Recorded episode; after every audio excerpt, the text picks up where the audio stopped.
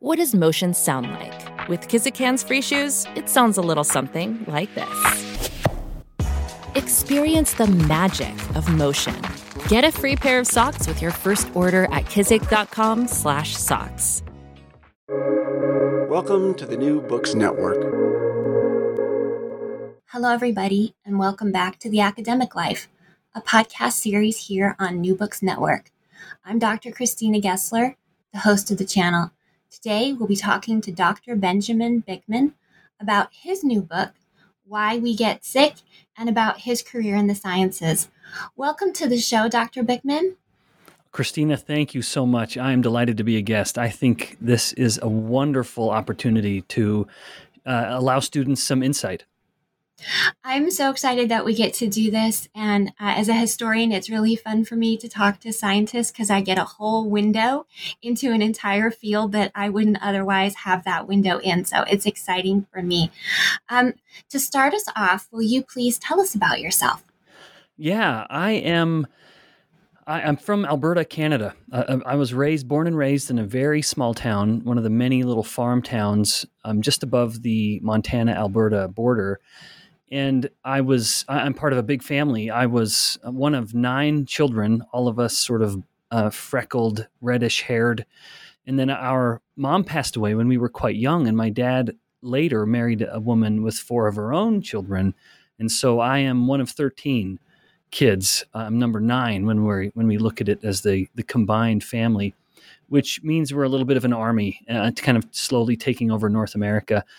Uh, my my interests in what put me on the path, I think, could in a way um, be um, could the origin could have been my childhood, uh, where my dad, who mostly raised us on his own, um, he was always uh, very interested in health. Not that we were out um, having pull up competitions as a family or anything like that, but he was very mindful of what he was feeding us.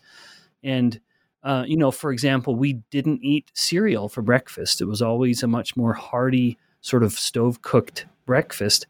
And and my dad was very diligent about making sure we all had our vitamins.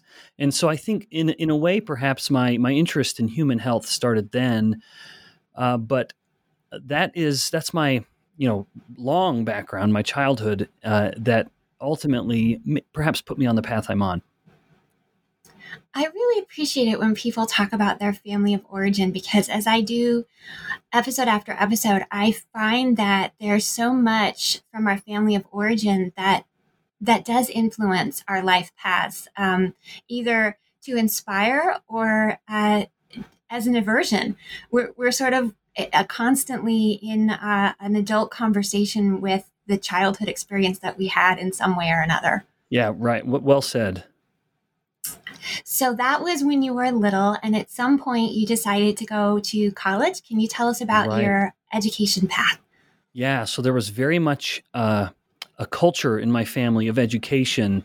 Uh, uh again, um, certainly that would have been an influence of my mom, who was a college graduate herself. In fact, indeed, my my parents met at college, as happens so often and and my dad certainly fostered that after my mom passed away. That was the culture of the family and i was no exception.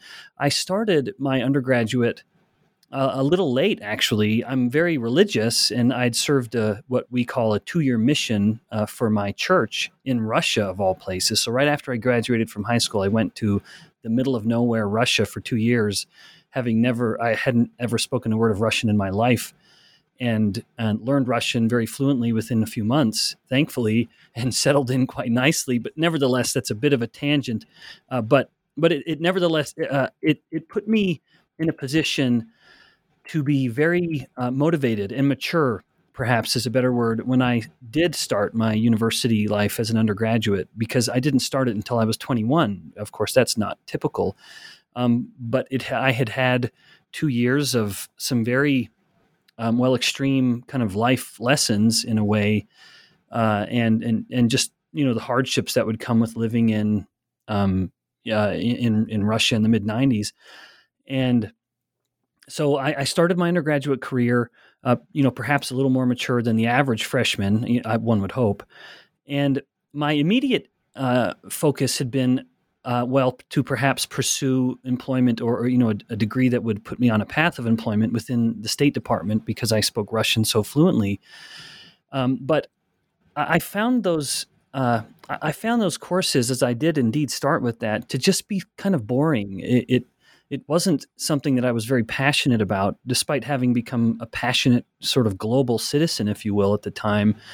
I didn't want to do that as my career. And my interests, the more honest I was being with myself, the more I admitted that my interests really lied in the human body, you know, perhaps because of my upbringing with my dad or losing my mom to a chronic disease at a young age. And uh, it's and even having always been interested in athletics as as a boy, as much as I could in a town of 800 people. You know, there weren't a lot of options, but I was always interested in. I'm um, trying to get the best out of my body, and that led me to exercise science as an undergraduate degree. I was just interested really in how the body um, adapts to a stimulus like exercise. You know, what could be a noxious stimulus like hurting a muscle in the end becomes a favorable or, or, or, physiological stimulus where the body adapts and becomes better at the back end of whatever the stimulus had been. So that was my undergraduate, and near the end of my undergraduate degree, and indeed, this is this is perhaps the most relevant moment here in this conversation, as I would imagine me speaking to undergraduates.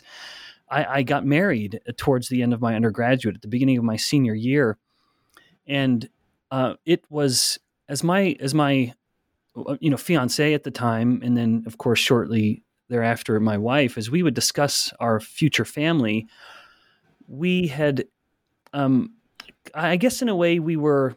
Um, conventional in that in that my wife was we were both very interested in a family not surprising of course given that i or maybe i would have revolted against being one of 13 but i if it, and there was certainly some challenges with that but it also allowed it, it gave me a unique appreciation for the family and and my own desire to to teach what i had learned um, to to to my own next generation. So anyway all that is just my way of saying uh, we were married and then it, it would take us we didn't have a child for about um, it was seven years after we were married that we had a child. And so my wife certainly finished her education and worked throughout all of that period while i was a graduate student. But before i became a graduate student i uh, shortly after i was married I, I, guess for lack of a better word had a kind of early life crisis. It was this uh, this this weight of being a future provider um, as I imagined my own role, uh, being a, a, husband already and then a future father,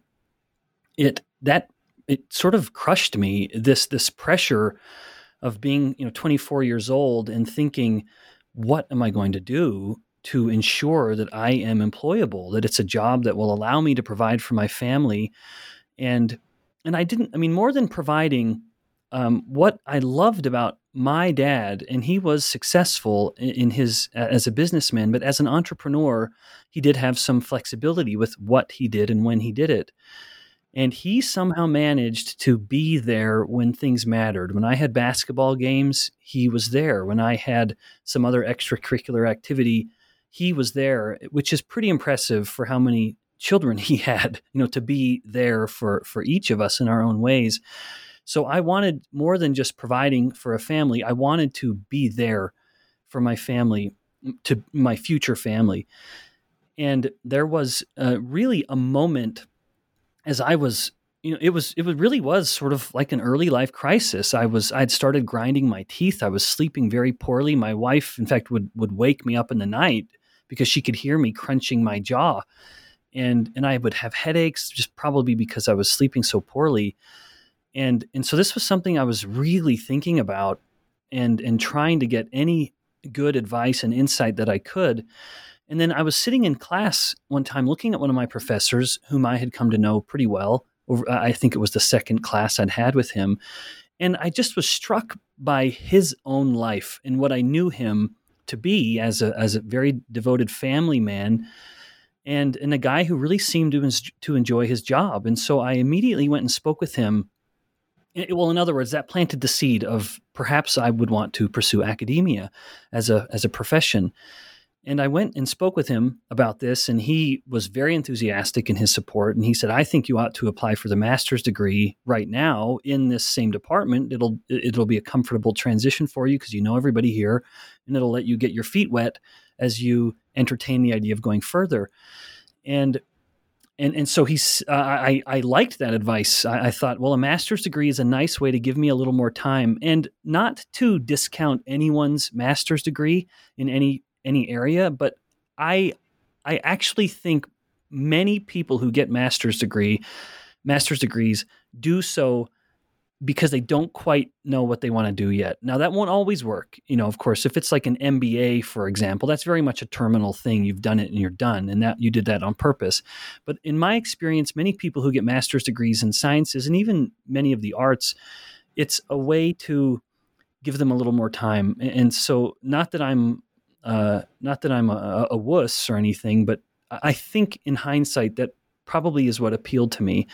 So I, I was late though. He told me you're late in applying to the master's degree. If you want to do this, take the uh, take the uh, what's the GRE as quickly as you can. So I literally took it that weekend.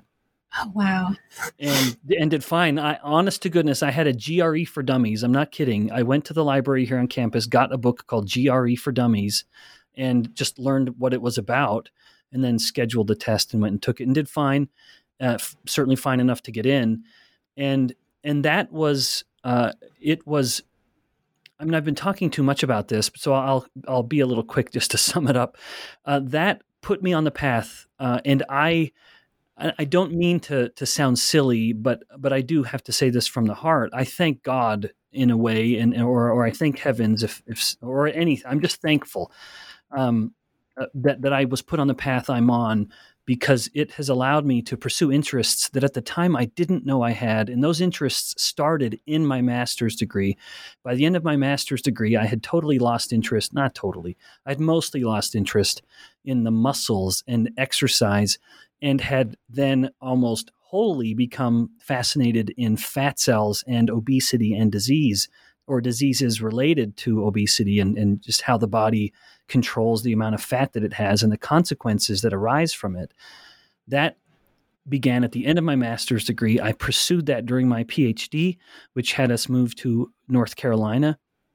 And then it was during my PhD, in fact, during the first year of my PhD, that my mentor meant he dropped a word and he said, well, uh, a, a, term, and he said, well, this, you know, these are great topics you're studying. This could be work that you would follow up with during your postdoctoral fellowship. And I thought, what is a postdoctoral fellowship? And, and, and I didn't want to admit it. I felt so ignorant. And so I go back to my lab and I chat with another PhD student and and she happened to know what it was. You know, she was just more informed than me, and and and so I came to come to find out that even after my PhD, I would still have this number of years before I could actually get the real job of professor, and that it was so funny when I when I first learned about the postdoctoral fellowship that I would need to do it to be a professor in in the hard sciences. I I was just dreading the conversation with my wife um, and and we didn't have any children yet. But even still, you know, I I'd been on this path for a very long time, and, and our first daughter was born during the last year of my PhD, so it was a couple years after this conversation. But it was me kind of letting her know, oh, by the way, sweetheart, I'm not going to be done even when this is done. I have one more step. Um, but in, in fact, that last step for my postdoctoral fellowship, we had the opportunity to do that at Duke University, but at Duke's campus in Singapore, of all places, this beautiful tropical island in Southeast Asia. And that was itself another kind of big decision for our little family by the time we made that decision. We had our one little daughter, and thank mm-hmm. heavens, my wife is just adventurous enough. And we both sort of knew as our family would grow, if we don't do this kind of, if we don't embrace this opportunity now to live abroad, and have this experience for a few years, the likelihood of us doing it later in life would be almost almost zero. And so we did it. We pounced. We lived in Singapore for three years, and then I got hired, and that was a wonderful experience with me continuing to learn more about fat cells and how their regulation subsequently impacts health in a number of ways. Um, and then it was 10 years ago this summer that I got hired as a professor and then started my own lab, the Metabolism Research Lab, where I've continued those interests and, of course, added to that um, teaching undergraduates and graduate students. And I have I, truly, I'm I'm so grateful. Um, the the impression I had as an undergraduate, looking at my professor and wondering might that be the job I want. Um, you're certainly a little underpaid. Um, everyone, perhaps in any career, says that. But to get paid to be curious and to share that curiosity with students is uh, is a wonderful, glorious profession. Uh, I I get to I get to find answers to questions as a scientist, and then as a professor, I get to share those answers with students, whether they are answers from my own research or whether they are answers from other scientists, other professionals over the years, over the over the, the centuries in some instances. Uh, that is a that's a noble thing and and very gratifying. And then and then to sum that up, the fact that my schedule is largely my own. I can come into work a little late some days. If if there's more demands at home, I can go home early, um, like I did yesterday to um, help my boy get to his karate lessons. It it is it's really the realization. It's a very satisfying place to be. Not that life is perfect, far far from it, but that impression that I had as a as a young undergraduate to see it in many ways realized now, twenty years later, um, in my mid forties now, is is a pretty neat thing. So let's talk about how one gets to have their own lab. Um, I've been reading a bit about the sciences, and and um, I was specifically reading about MIT recently, um, and I was noticing how they had all of these different labs, and they were headed by professors, and students had to apply to be part of them. Can you demystify what it is to have your own lab and how students become part of a professor's lab? Yes, yes. So when a professor now, of course, I'm speaking at this uh, to this from the perspective of a professor in the in the you know so-called hard sciences, and I think that's a term I can use um, freely. Uh, where where it's really just I actually I don't know why I don't know why they we say hard or soft sciences because there is sort of an implied insult there perhaps, and I don't I don't mean it. Um, so I'll just say life sciences. In the life sciences, which is the college that I'm in, if you get hired at almost any university, you are hired on well, at least at my university, there are two tracks. There is the um, professorial track, and then there's a professional track. At my university, and I think most fit this, indeed, most do. Um, if you're hired in the realm of life sciences or the physical sciences, you are hired on the professorial track, which is that you would be expected to contribute to the research that that university is is producing. You're getting funding, you're publishing manuscripts, you're doing presentations. In other words, you're sort of bringing to some degree money through through grant mechanisms or funding uh, and prestige to the university. And so when I was hired, part of my hiring process involved a research talk there was a teaching talk too, because my university very much has a teaching expectation. Not all do. Other uh, uh, my my colleagues at a university at the University of Utah, for example, they teach very very little, and they are almost completely um, doing research. Uh, at my university at BYU, it's it's a bit more of an even kind of balance where I have an undergraduate class, a graduate class that I teach every lecture in, and then I, I run my lab. But nevertheless, when I got hired, the expectation was that I would start my research lab, and I, I did, uh, which where they gave me a physical space, they gave me a budget, and then it was simply me getting what I needed. It was coming up with my sort of shopping list of, of equipment and and chemicals and and devices that I would need, whatever machines I'd need to start my research like I had been doing um, as a, as a PhD student and a postdoctoral fellow. And really, that's the purpose of the postdoctoral fellow, as far as I understand it, and why it's so much more important in some disciplines than others. It's basically that if I um, if I were to have graduated with my PhD in English, I'm done. I'm ready to go. I would think, and so a university would just say, "All right, you're you're good to go. Let's get you." But if I graduate with a PhD in in life sciences, for example, but the expectation is that I'm someday going to run my own lab. That costs the university a considerable amount of money. They will give a professor, a newly hired professor, hundreds of thousands of dollars to start that lab. You know, these this is not a cheap process. And so to the postdoctoral fellow is basically a way of showing I am I am an independent scientist. I know what goes into running a lab and managing research projects and getting them completed. And um, so having done the postdoctoral fellow, the the future life scientist or physical scientist has been able to show that and then they are, you know, ready to be hired, which is, you know, and again, I think that's why a postdoc is more necessary in some disciplines than another. So that was that's kind of the mechanics. You get a budget, you get a physical space, you start the lab, you get these things in. And around that same time, of course, you need people. Most laboratories at at elite research um, elite research laboratories, like you'd mentioned MIT, almost all of that research is going to be performed by uh, employees or postdocs. You actually have hired research technicians or you have hired postdocs like I was at Duke in Singapore. Undergraduates will do very, very little, and even PhD students won't. Well, depending on the lab, they may even have a smaller part. My university is very different in that regard, where we are the, the one of the part of the mission of this university is to mentor undergraduates. And so it is expected that our labs will mostly be um, managed or filled with undergraduate students who are taking research credit. And and so that was a part of my process of establishing my lab kind of spreading the word. And the university my department helped with that. And of, of course it helped a lot that uh, it was the metabolism research lab and everyone loves the word metabolism so i had more students interested than i knew what to do with very early on but the nice thing about this is it creates this this very good synergy and I hate that word, but it's it's so overused, but I think it's the best word to use where I need students who will help me get manuscripts published. These all of these undergraduates are all looking to go on to another step of school. Almost always in my department, it's med school. They're they're virtually all of them is are, are pre med students. Easily ninety percent of every student who's ever been in my lab, um, of the dozens and dozens at this point, uh, they've they've been pre med and they want to make sure that their med school application is as competitive as possible. And I let them know uh, I my determination is to get them listed as a co-author, if not the first author, on uh, a manuscript, a published manuscript, or even to have done a presentation at a scientific conference.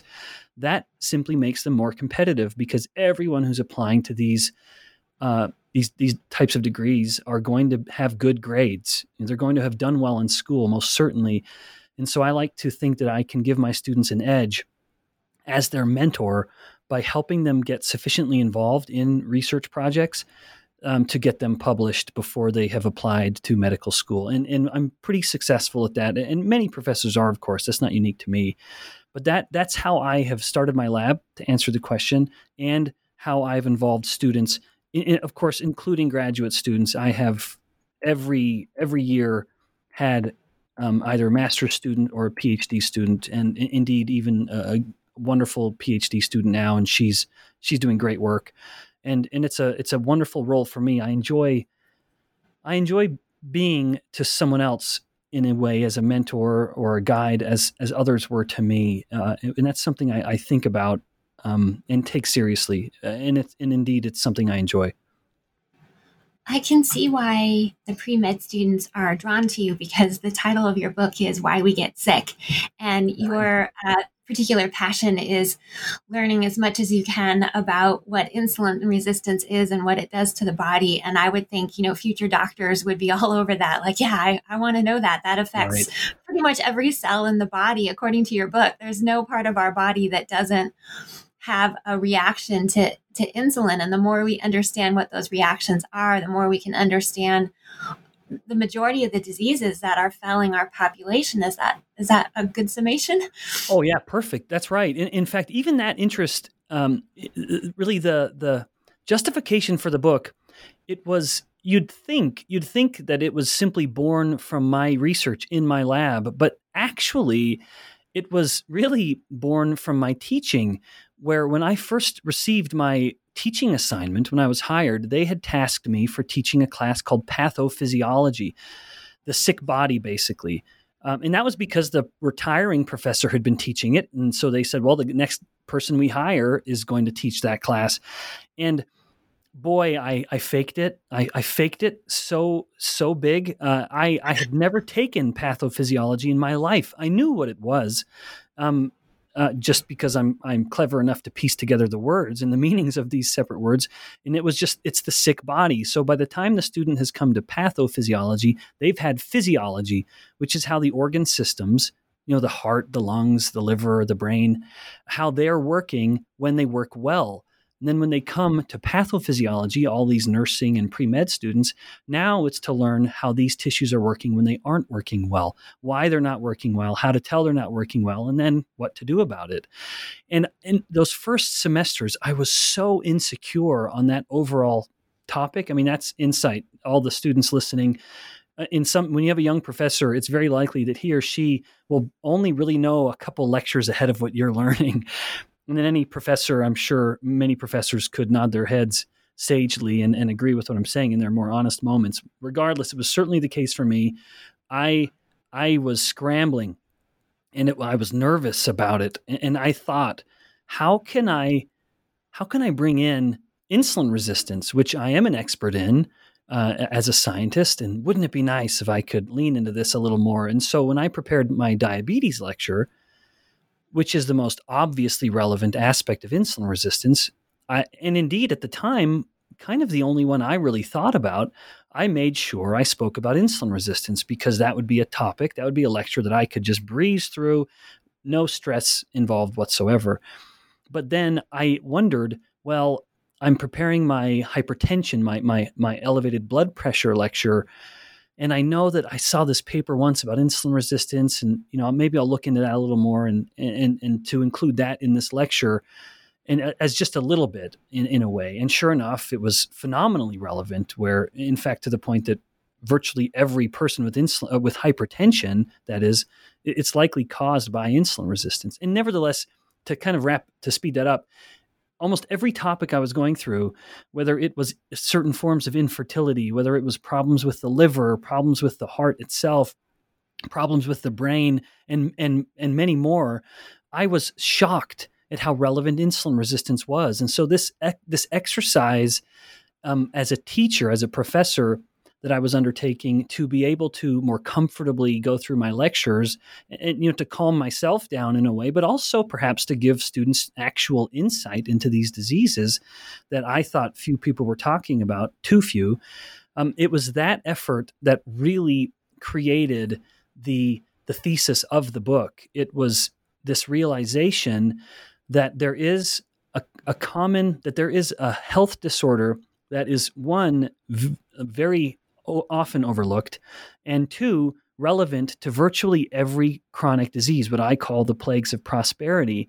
And by allowing us to acknowledge the role of insulin resistance in these diseases, then my view had become, and, and again, I, I express this at book length, that we can treat diseases better uh, and and then you know detect problems sooner, treat them better, ultimately improving perhaps dramatically the health of an individual.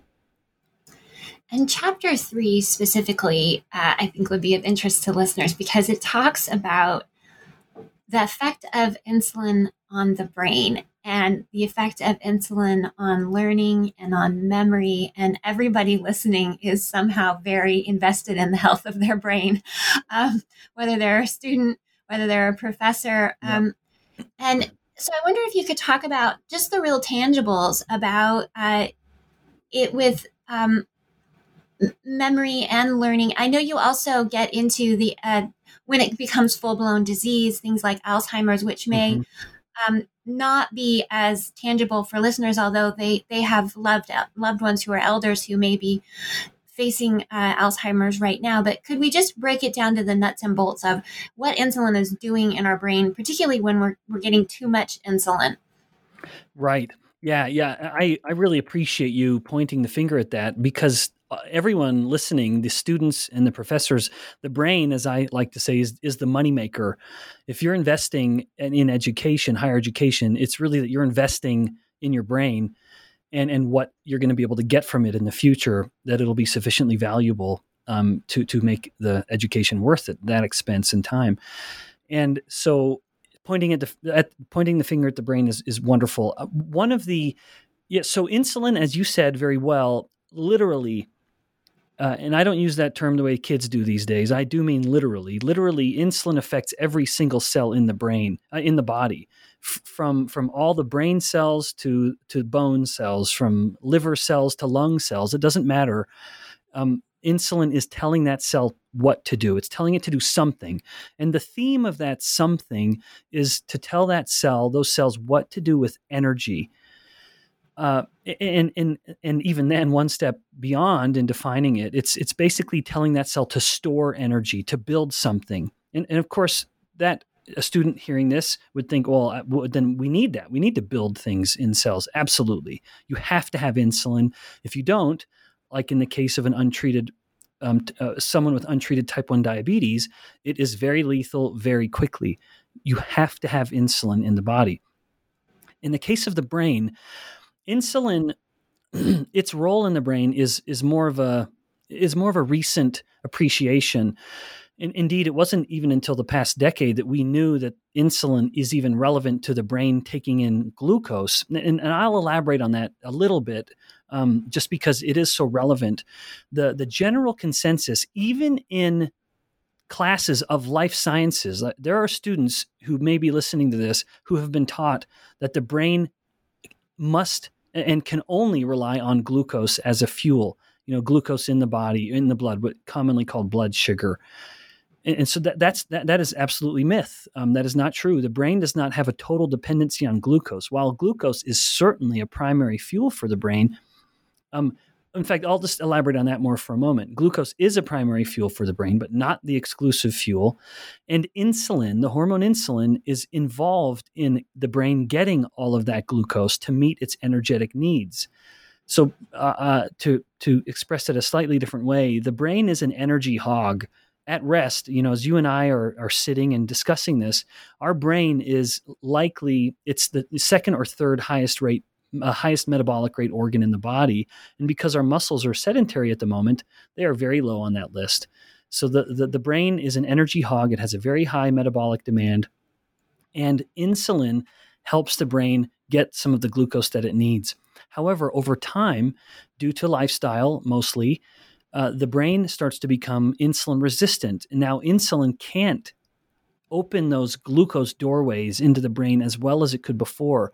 And so the brain can't get all of its energy from glucose anymore. There is this energetic gap. You know, at the top end of it is what the brain needs. And now we've pushed what it can actually get down. You know, it's almost like the fuel gauge in the car is starting to tip closer and closer to empty away from full. The brain isn't getting enough energy. And we can detect this in people with not even full blown Alzheimer's disease, where it's very obvious, but you can even detect it decades before, where it's just cognitive decline. You know, the person's just having a little bit harder time remembering things and and and saying what they want to say. They're they're losing some eloquence, you know, for example. And that's of course a subtle gray area that's hard to define. Suffice it to say, you can detect this compromised glucose use by the brain decades before a formal diagnosis of Alzheimer's disease. So this matters, including to perhaps young people um, who think they're immune to this sort of thing. So again, the brain can become insulin resistant, and that compromises the brain's ability to get glucose. But now the brain needs some other energy.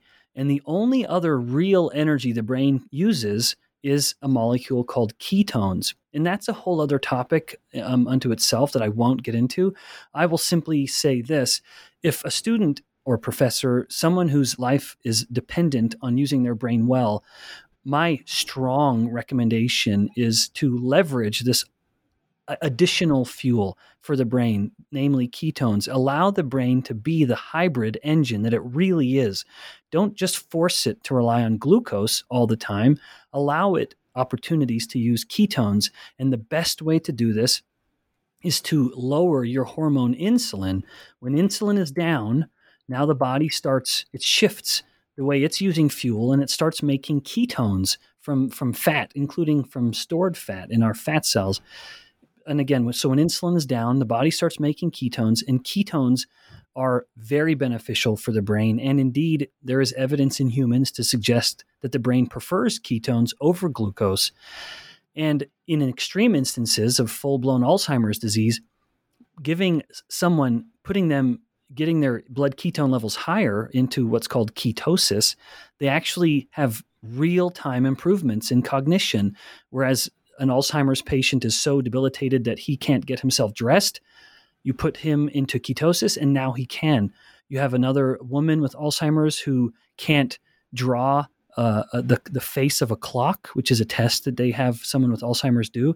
Now put her in ketosis, and she can draw the face of a clock, the circle and the numbers and the dials.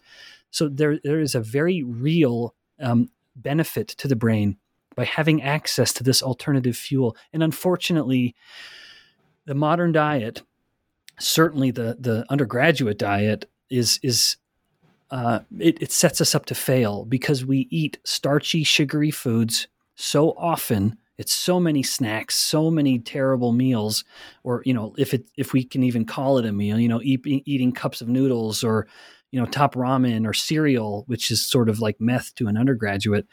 Um, that is just a, a sure way of keeping the hormone insulin elevated all the time, and thus no speck of ketones being produced to, to provide this alternative fuel for the brain.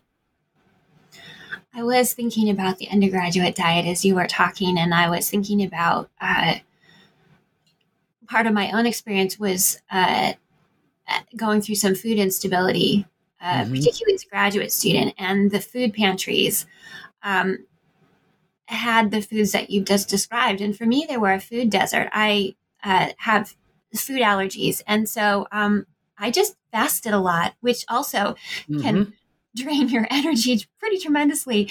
Um, but what would your suggestion be for um, our universities listening to you? Is your own university uh, food services listening to you? How do we make sure that undergraduates have access, whether they live in a food desert, whether their dining hall makes it really easy to quickly access, you know, that grab and go sandwich that's on a, you know, a fiberless white bread or to just get a quick bowl of cereal or the food pantry is really stocking, as you said, the prepackaged foods that are the, the ingredients list is stuff you cannot pronounce. You can't find the food yeah. in the food. What what do you say to students who that's what they have access to, or that's what they have ready access to, and yeah. to suggest, you know, um, as my doctor did to me, well, just find somewhere near campus and buy yourself a healthy lunch. I was like, what part yeah. of instability makes you think I have expendable cash? Yeah. Oh, yeah. I what what a wonderful question, Christina. It really, only asked um, by someone who knows who knows what it's like. Um, in some instances, the the almost poverty that you have as a student, which I vividly remember um, I vividly remember, uh, you know, during that time of kind of my early life crisis, as I call it, how poor we were, kind of, uh, and just trying to support ourselves. It, well, even before I was married, of course. Um, I mean, even I remember having arguments with my roommates about who was going to buy the toilet paper because it was just an expense that we thought was, you know, uh, none of us wanted to incur it. So, what can you do? As I've spoken with undergraduates about this, there there is almost my advice is change breakfast if you can do nothing else, but you can change breakfast, stop buying big bags of cereal and buy eggs. Eggs, I consider eggs one of the most single singularly nutritious foods uh, and they're so they're so versatile. You can do so much with them. And, and i don't want to get into the topic of you know me being sort of a dietitian for a student which which i'm not. I only speak to this because i am familiar with enough data to to defend it but uh, change breakfast and either i mean you'd, you'd said fasting and certainly fasting too much actually turns into starvation but but the the sort of deliberate use of fasting on occasion can be very good and indeed it, it certainly will boost a person's ketones because the hormone insulin comes down. But but you know that of course for especially for undergraduates um, fasting can perhaps turn into um, something else. And I say that with a great degree of sympathy, as I've known some under some female undergraduates who who struggle with eating disorders, and so me mentioning fasting sort of puts them on a path they don't want to go back onto. So I, I, I, won't. Oh, sorry to interrupt. I appreciate that. I was not trying to uh, introduce the idea of fasting as a suggestion. It was it was a way of saying I had nothing to eat. Yeah, right, right. Yeah. So in your case, it was not it was not willing fasting, no. and I was just merely saying I do think there can be tremendous value of deliberate fasting when it's when yeah. it's on purpose and it has a time and you have a plan for when you end it's it. It's not triggering for that person. That's right. Yeah, that's absolutely right. But nevertheless, my simplest advice would be to change breakfast. Now, unfortunately I would look at the undergraduates here, and, and when they're when they're living on campus, they have a wonderful variety of foods, including scrambled eggs and and omelets, but they just go for the cereal. You know, if I'm just thinking of breakfast, they go for the cereal or the bagels, and and you you almost can't blame them. Certainly, if that's how they've been raised, and it's accessible, well, golly, you know, you're going to go for the cereal. But insofar as a student listening to this, or, or anyone, and they're thinking I, I am not feeling my sharpest. I am having hard time paying attention, or in the mid morning or early afternoon, I really do start to kind of crash, and I have a very hard time staying awake through that class. I wouldn't be surprised if a few hours before that you are eating something starchy or sugary and you have this big bump up in your blood glucose and then you have the subsequent tanking of the glucose. And again, if your brain is only having access to glucose, you're not allowing it to use ketones because they're not there then your brain senses that drop in glucose and as the as the glucose goes down literally the energy to the brain goes down and of course it's not fair to expect the brain to continue to function as well as you wanted it to. So change breakfast let that be a first step. Stop spending your money on big bags of sugary starchy cereal and focus on on eggs which are very very affordable very versatile and they have a wonderful what I, I kind of joke uh, it's it's a divine mix if you will of protein and fat. And that is essential uh, there's nothing in that cereal uh, uh you know for example you, uh, which is almost totally carbohydrate you don't need that it's not essential eggs in contrast uh, and, and, many other foods as well, of course, give you the essential proteins you need. They give you the essential fats you need. And the fact that it doesn't spike your glucose and your insulin means that you you you have the benefit of perhaps fueling the brain with you know allowing the brain to be the hybrid that I that I mentioned earlier using both fuels ketones and glucose. Most certainly in the morning where insulin has come down overnight your body's more insulin sensitive. You've shifted how the body is using fat, you know, actually burning more fat than than glucose at the time and that itself creates more ketones. And so by being really good about your breakfast you just simply help that kind of metabolic magic of the morning keep going a little longer. That's really helpful advice. Thank you. You also talk um, about the role of being physically active in in how our body handles insulin and then also about how efficient our brain will work. Can you give some, and I know for listeners and uh, who haven't picked up the book yet, there's back matter that uh, walks you through uh, how to do a lot of this and gives you some food advice, some uh, fruits and veggies that are really mm-hmm. going to help with your ketones, um, and and also some exercise uh, advice as well. But for listeners who don't have the book yet, uh, they put in the request to the library, and it's not here yet. Uh, for yeah. them, what what is your advice about um, some exercise for um, you know improving their their mental and emotional health right now, which is something that students and professors are really feeling a drain on. Right. Yeah, my my simplest advice with regards to exercise is do it. Whatever it's going to do, just do it. And and uh, even it will it will most certainly help your body have a, an improved glucose level and an improved insulin. That is the obvious benefit that I speak to as a scientist.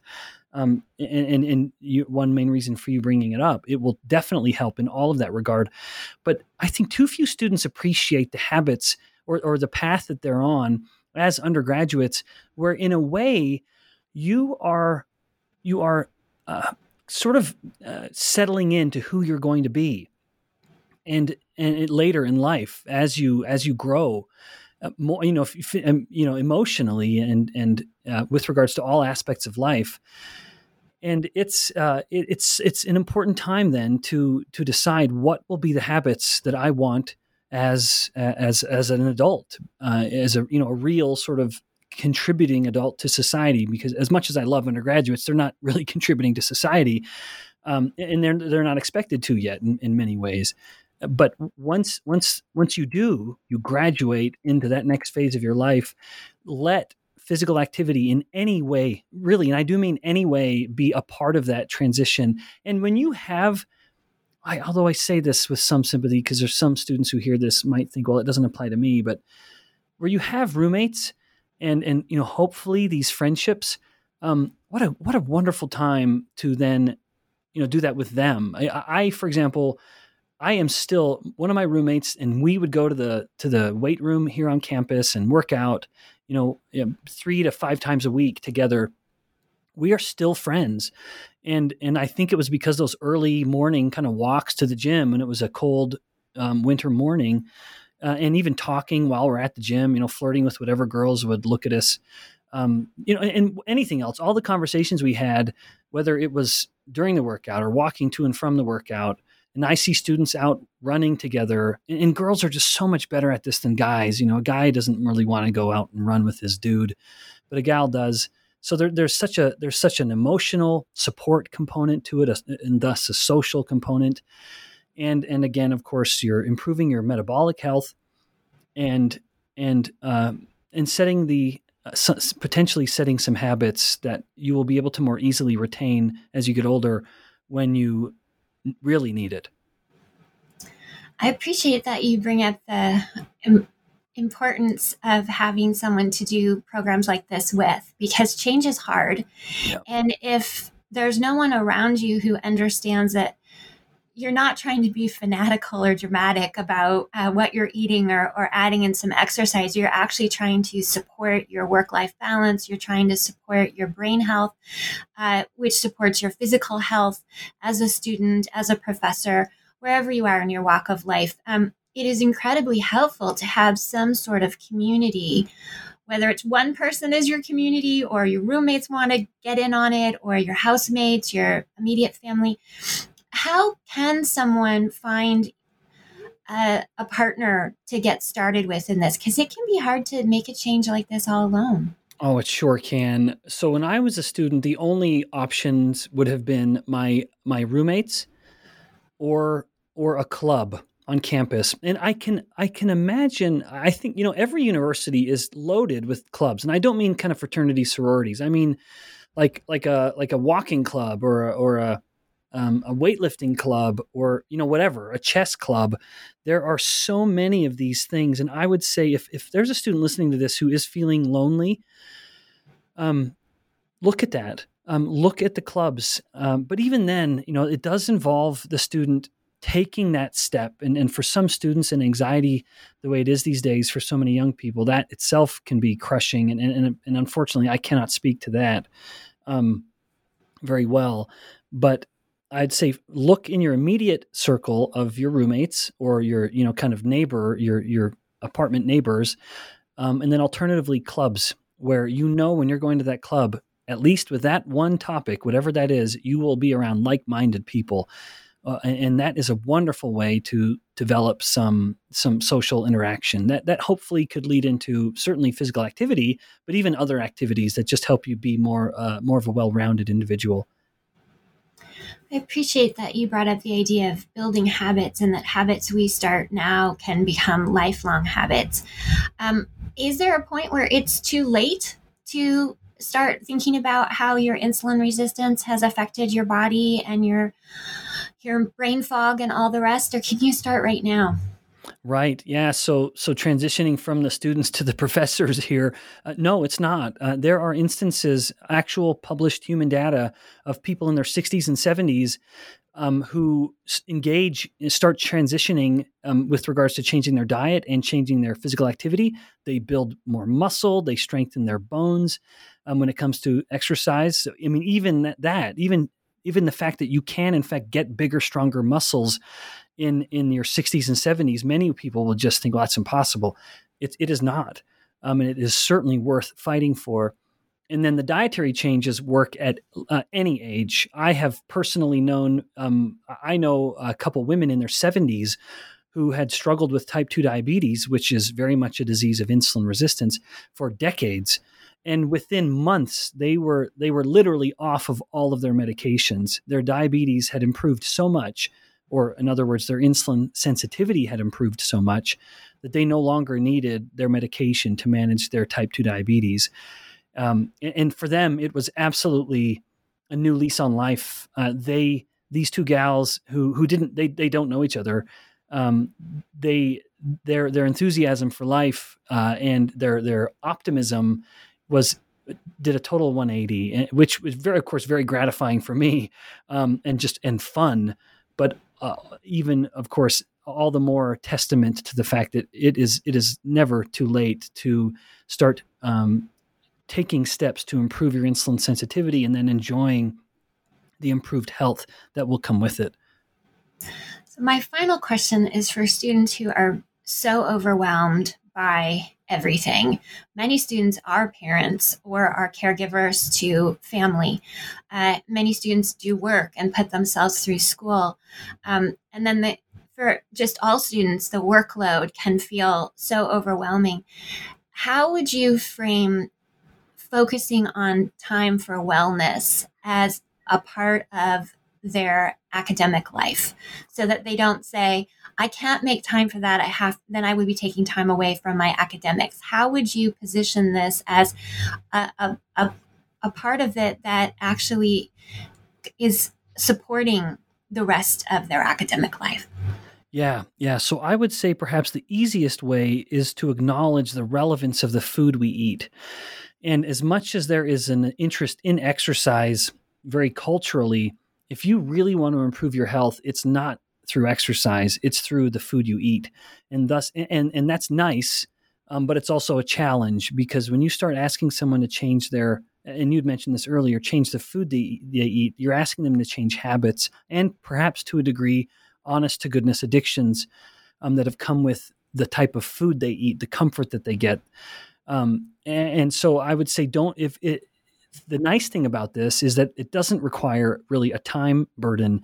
It is simply as you're doing your shopping, plan sufficiently that you you're changing what the food you uh, the, the food that you're bringing into the home, and that is a big deal.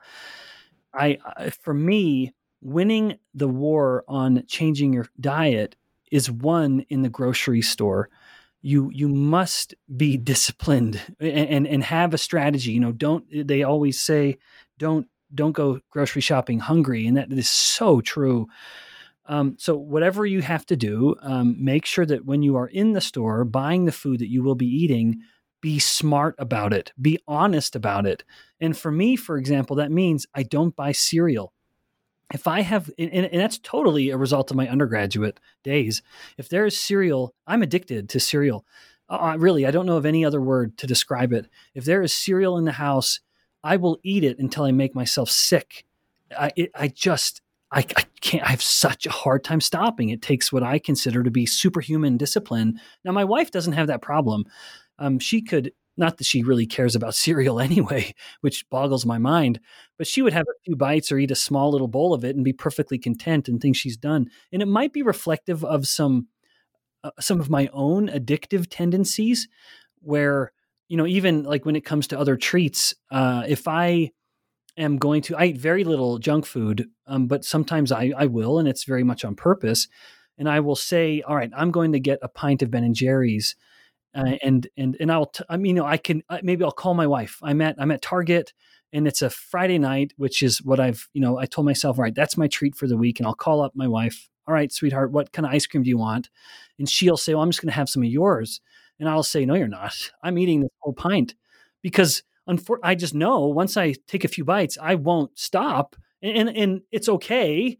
Uh, I've kind of planned for it. I'll I'll get through it just fine but but she will I will get her her own little pint and she'll eat you know 5 to 10 bites and then put the lid on it and put it away and I can't I cannot relate to that I'm looking at that one woman who I've almost spent 20 years of my life with and I'm thinking who the hell are you how how do you stop eating that ice cream it's she just becomes a little stranger in my mind um well anyway so back to the point because there was one and I didn't forget it.